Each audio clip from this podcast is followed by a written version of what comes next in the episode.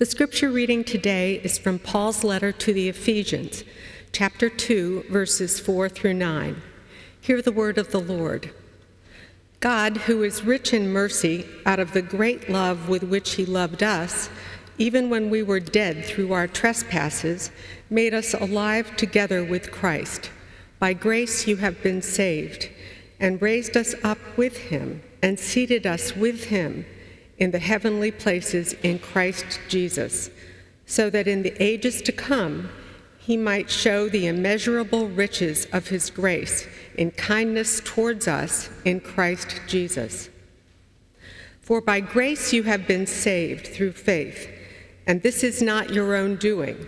It is the gift of God, not the result of works, so that no one may boast. The word of the Lord. Thanks be to God.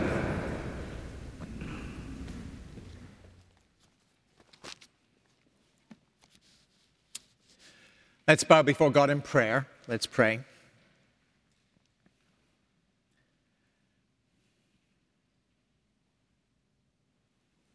Almighty God, Sunday by Sunday, we thank you for the stillness of this place and the beauty of this place and for the sound of singing and praise to your name and the prayers that are offered. And we ask that wherever we are, whether we are here in person or watching online, by the power of your Spirit, you would be at work and that you would help us to grow in faith and grace using the words of Scripture that we proclaim and the words now preached. We ask this through Jesus Christ, your Son, our Lord and Savior. Amen. Let me ask you to find the sermon notes that are in your bulletin. There are going to be some extended uh, passages of scripture that we're going to look at, and you may find it helpful to have uh, those in front of you. And if you're watching online, you can download the sermon notes, which are there as well. So, in our sermons during the season of Lent, the weeks leading up to Easter, we're looking at the teaching of Scripture as it relates to the death of Jesus, and in particular, the death of Jesus on the cross, this symbol that we have above us hanging here in the sanctuary.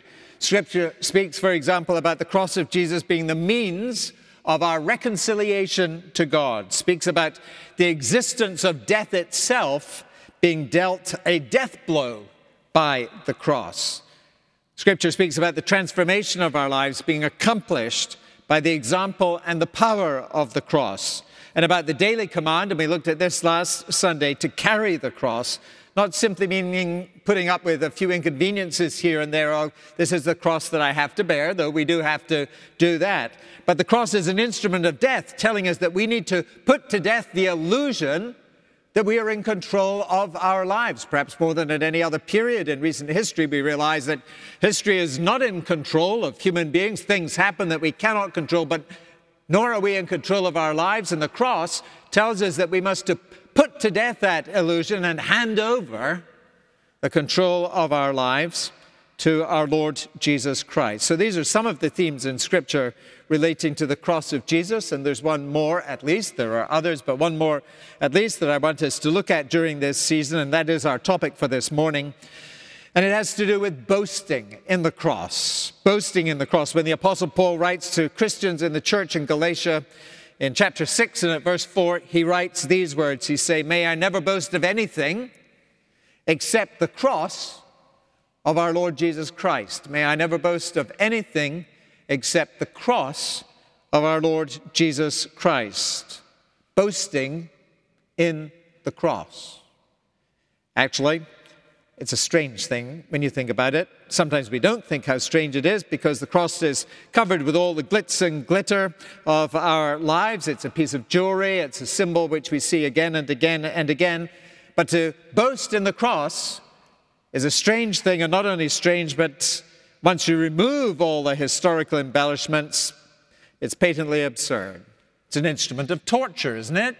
It's an instrument of death. It's an instrument of terror. We often cannot see this today because the cross is covered with uh, all the ramifications of history and symbolism around about us. But we need to get back to that if we're to understand what the Apostle Paul is saying in Galatians chapter 6. Boasting about the cross of our Lord Jesus Christ, and to remember that in many ways the cross is like the electric chair. Think of that hanging above our heads here. Or more accurately, I think it's like the guillotine in 18th century France because it was public, designed to cause fear and terror amongst those who watched in public. Which reminds us, or at least reminds me at least, of another instrument of death that was public and used in our own country, especially between 1880 and 1940, historians say, the lynching tree on over 4,000 occasions, used to terrorize the black community. Often lynchings were advertised in local newspapers, and you can go and find these on the web just now. Tomorrow at 5 o'clock, there will be a lynching. Invite those you're with to come with you, that sort of thing. And thousands at times of men and women and children would put together a picnic and come for this strange, horrible, ugly occasion. And by the early 1900s, you have photographs of such occasions with adults and once again with children of all ages taken besides the person who was hanging there. And then further terror created as the corpse was cut down, often dismembered, and taken to the place where the black community would live and just left in the streets. Horrific, undescribable, inhuman. But that was actually the use of the cross in Palestine in the days of Jesus. It was no different then. The cross was their lynching tree. In fact, if you go back about 90 years before the birth of Jesus, the Jewish king at the time, a man by the name of Alexander Jannaeus, ordered the public crucifixion of 800 of his opponents, who at that time happened to be Pharisees, people we meet in the pages of Scripture. 800.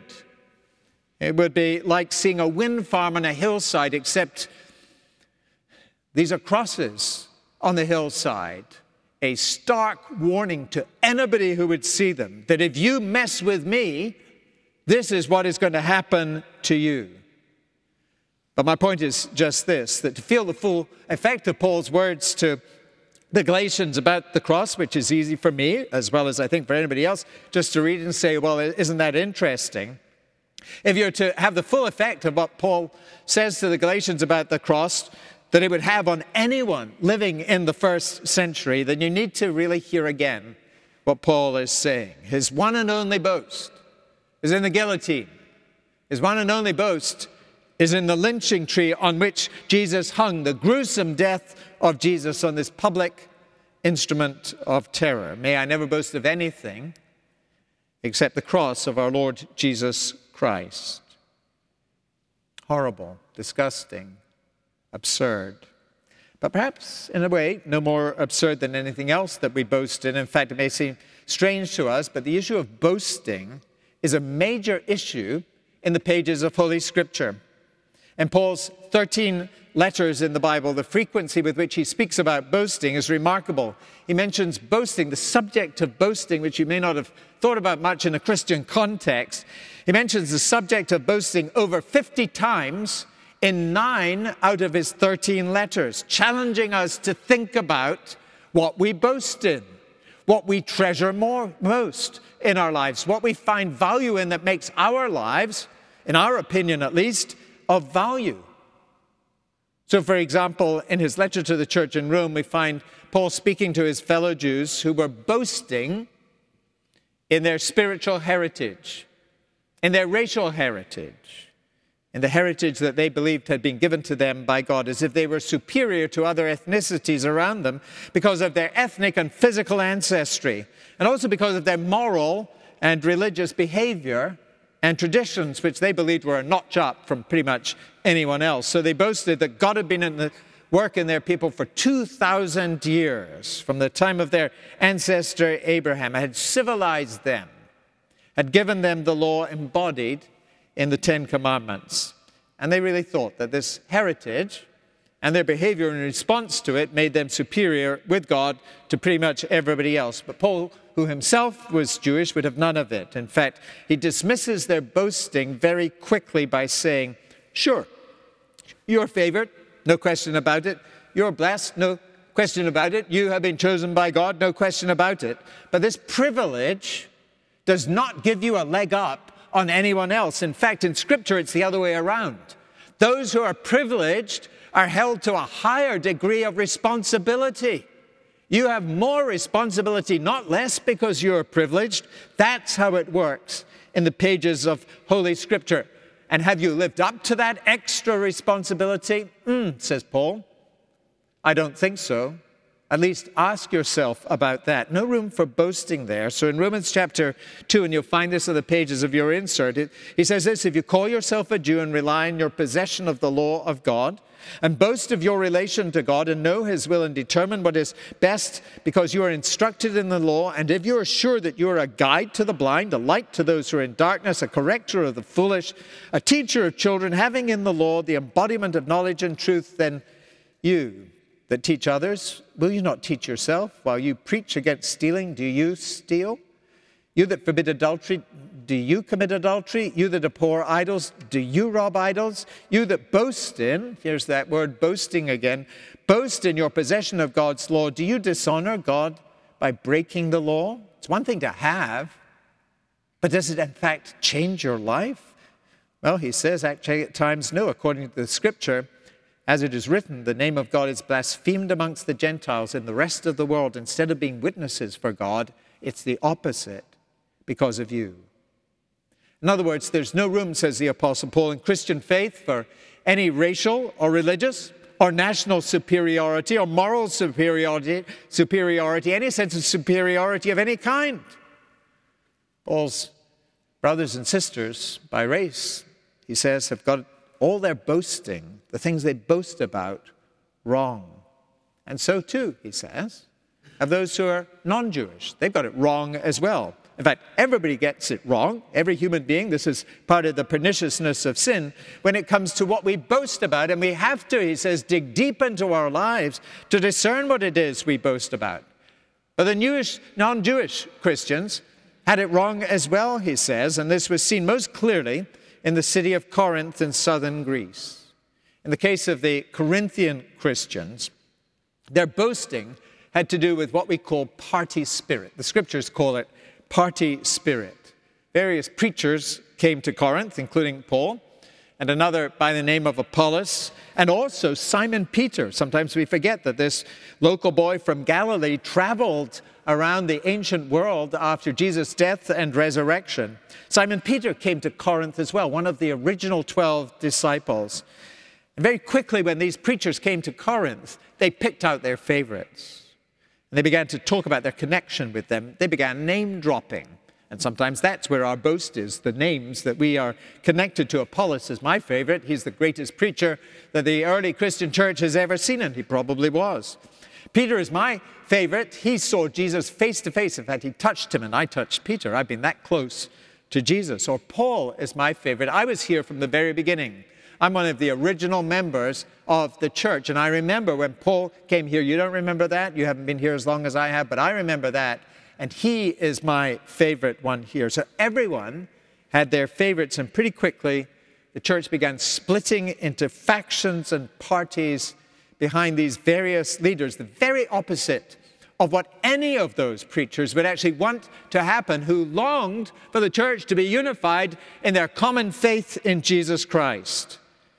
So in 1 Corinthians chapter 3, Paul writes in the face of this false boasting, he writes these words. He says, When one says, I belong to Apollos, and another, I belong uh, to Paul, are you not merely human? Earlier he says, Aren't you just like children? What then is Apollos? What is Paul?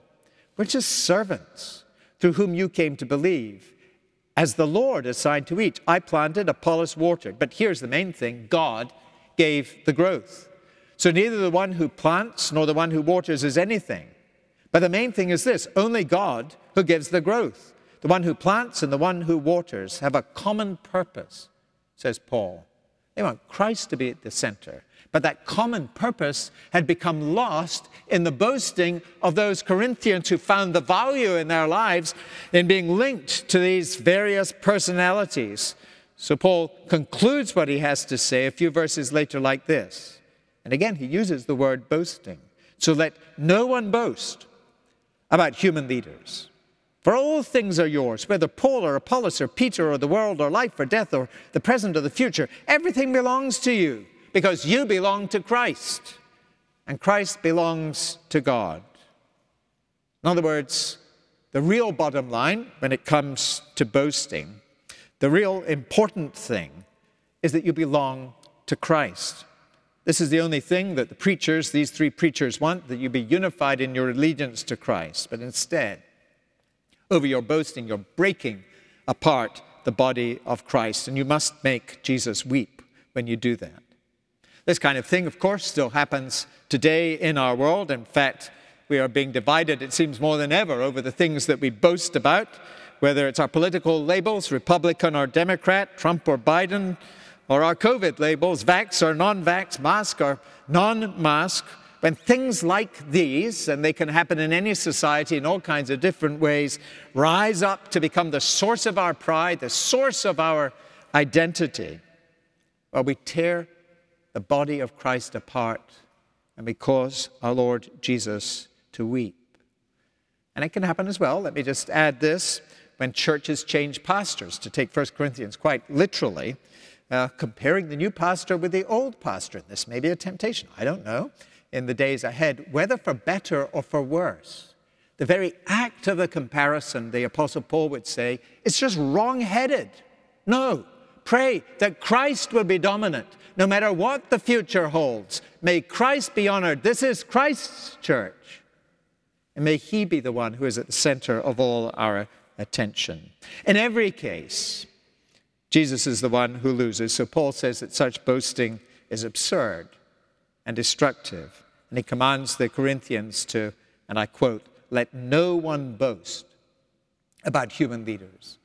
Let no one boast about human leaders. Instead, maybe never boast of anything except the cross of our Lord Jesus Christ.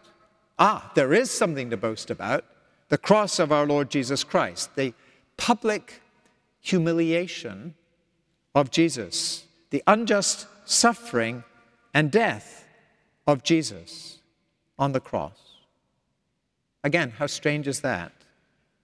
Why this boast? Why this particular boast? Why change or minimize or replace all of our other boastings with a focus on this gruesome, horrific event? Two reasons to share with you this morning. The first is this that the cross, the death of Jesus on the cross, reveals the extreme depth of God's love for us and the extreme height of the value God places on our lives. The depth of God's love for us and the value that God places on our lives. Let me put it like this if the person hanging on the cross, our Lord Jesus, is not just a mere mortal, but God Himself clothed in human flesh, the incarnate Son of God, then this is actually the most amazing event in all of history. The resurrection is amazing, but sort of to be expected with a powerful God. But what you don't expect is for the all powerful God to humble himself, to place himself at the mercy of the people he himself has created so that they have power to make him suffer and die in such a terrible and an awful way. But that is what we are saying happened. This was the choice of the all powerful Creator to suffer an excruciating public and humil- humiliating death at the hands of human beings. This is, of course, a great injustice. And that's a whole theme in itself to explore when it comes to the cross, the injustice of the whole of the situation. But I want us to focus simply this morning on the fact that this is a matter of free choice from God Almighty. Jesus himself puts it this way in the 10th chapter of John's Gospel. He says, No one takes my life from me, but I lay it down of my own accord. I have power to lay it down, and I have power to take it up again. From a human point of view, it's tragic. But Jesus is still the sovereign God in charge of what happens, and this is, in fact, his choice. And Paul spells out the consequences of this choice of God made known in Jesus Christ for you and me to suffer on the cross. Romans chapter 5, he says, Rarely will anyone die for a righteous person, though perhaps for a good person someone might actually dare to die. But God proves, I mean, proves his love for us in that while we were still sinners, Christ died for us. Doubt God's love for you? Don't just dig inside and say, Can I, I really believe it? Focus on what happened in history on the cross of Jesus Christ. Much more surely, then, now that we have been put right with God by his blood, that is, by his death on the cross, will we be saved by him from the wrath of God. But more than that, now we even boast in God. Here's that word boasting again. Through our Lord Jesus Christ, through whom we have now received reconciliation. Because of what Jesus has done, we can lay aside all of these other things in which we boast and we are tempted to base our lives upon and say, no, here is the one thing in human history which should be at the center of all of our attention and indeed should be our boast, the sign of God's incredible, unbelievable love for you and me. In fact, it's an absurd love, really, as absurd as the cross itself being at the center of our attention, the lengths that God will go to to bring us back to Himself. But this, we believe, is what God has done for us in Jesus on the cross. So the cross demonstrates the love of God and our value in God's sight. And then, second, the cross also demonstrates God's passion to descend down to us to lift us up, to descend down to us to lift us up and to use us no matter who we are. There is no person who has fallen so low that God cannot reach down to them and lift them up. God will go to any lengths to come to us where we are, to lift us up, including those who appear to have nothing to boast about. Listen again to what we read as Paul writes again to the church in Corinth. It was a major issue in Corinth, this boasting business. In chapter 1, he says, We proclaim Christ crucified, a stumbling block to Jews and foolishness to all other ethnicities. But to those who are called, both Jews and Greeks, Christ, the power of God and the wisdom of God. For God's foolishness, being willing to die for us, is wiser than human wisdom, and God's weakness, again, being willing to be crucified for us, is stronger than human strength. Consider your own call, brothers and sisters. Not many of you were wise by human standards. Not many of you were powerful. Not many of you were of noble birth. Most of you had not much to boast about when it comes to it. But God chose what is foolish in the world to shame the wise. God chose what is weak in the world to shame the strong. God chose what is low and despised in the world, things that are not, to reduce to nothing things that are. And here's the conclusion so that no one might boast in the presence of God. So that no one might boast in the presence of God. God's hand is upon those who have nothing to boast about or who lay aside whatever it is they have to boast about and decide that the most important thing is God stooping down to us in sheer grace to lift us up. We see this action of God in all kinds of stories in the pages of Scripture, that God frequently chooses to do his work through those who are the last ones that you and I would choose to do anything. He chooses the rascal Jacob, deceitful, betrayer of his father and his brother, over his brother Esau to bear the name of Israel. This is the founding father, as it were, of the nation of Israel. He chooses Moses and Peter and Paul at various times to be the leaders of his people, though each of them has done something that would surely disqualify them from that and rob them of any sense of boasting. He chooses Esther, an orphaned beauty queen who potluck enters a competition and is elevated to royal power to save her people. And above all, he chooses Mary to become the mother of Jesus. Remember her song from our Christmas services when the angel calls Mary into God's services. She sings what we call the Magnificat. My soul magnifies, my soul boasts in. This is my boast, the Lord, and my spirit rejoices in God, my Savior. And why? Because she's no one from nowhere, just a small village in the middle of nowhere. And God meets her where she is and lifts her up to this remarkable, this remarkable place. So she continues God has shown interest in the lowliness of his servant. For the mighty one has done great things for me. God has shown strength with his arm. He has scattered the proud in the thoughts of their hearts. God has brought down the powerful from their thrones and lifted up the lowly. God has filled the hungry with good things and sent the rich empty away. In the cross, God stoops down to the lowest point to meet us there in order to lift us up into his service. None of us None of us is beyond his reach if he will step down that far. God wants to do this with you and me as well, to meet us where we are, laying our boasting aside, and to focus only on what God has done for us in Jesus Christ. Or as we heard in our scripture reading in the letter to the Ephesians, these are powerful words. By grace you have been saved through faith. Not only your sins forgiven, but entering into a relationship with God that exists now and forever, in which God calls us to be members of his kingdom and servants with Jesus Christ to do his will here on earth. This is our high calling, no matter where we have been. This is the gift of God, says Paul, not the result of works, the things that we do, the claims we make against God, how important we are. And then these words, so that no one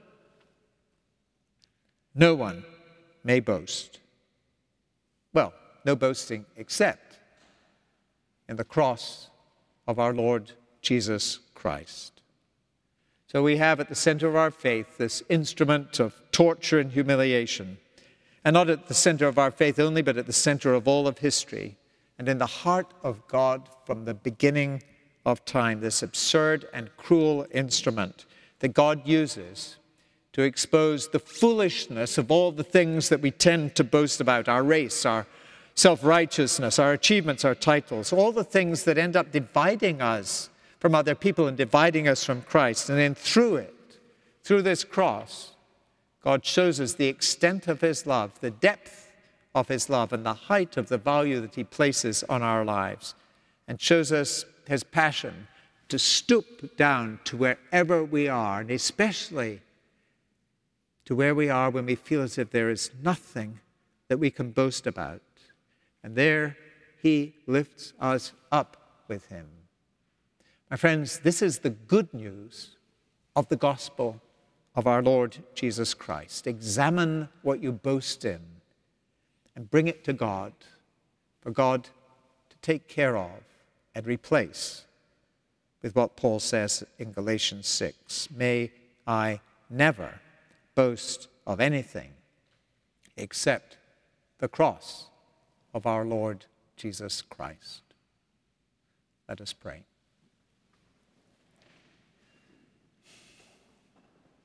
Holy Father, we bow before you. Please help us when we hear the words of the gospel and they just pass over us so that they become true sharp but healing words within our lives. And take these words of the gospel this day and use them as channels of your grace to this end. Through Christ our Lord, we pray. Amen.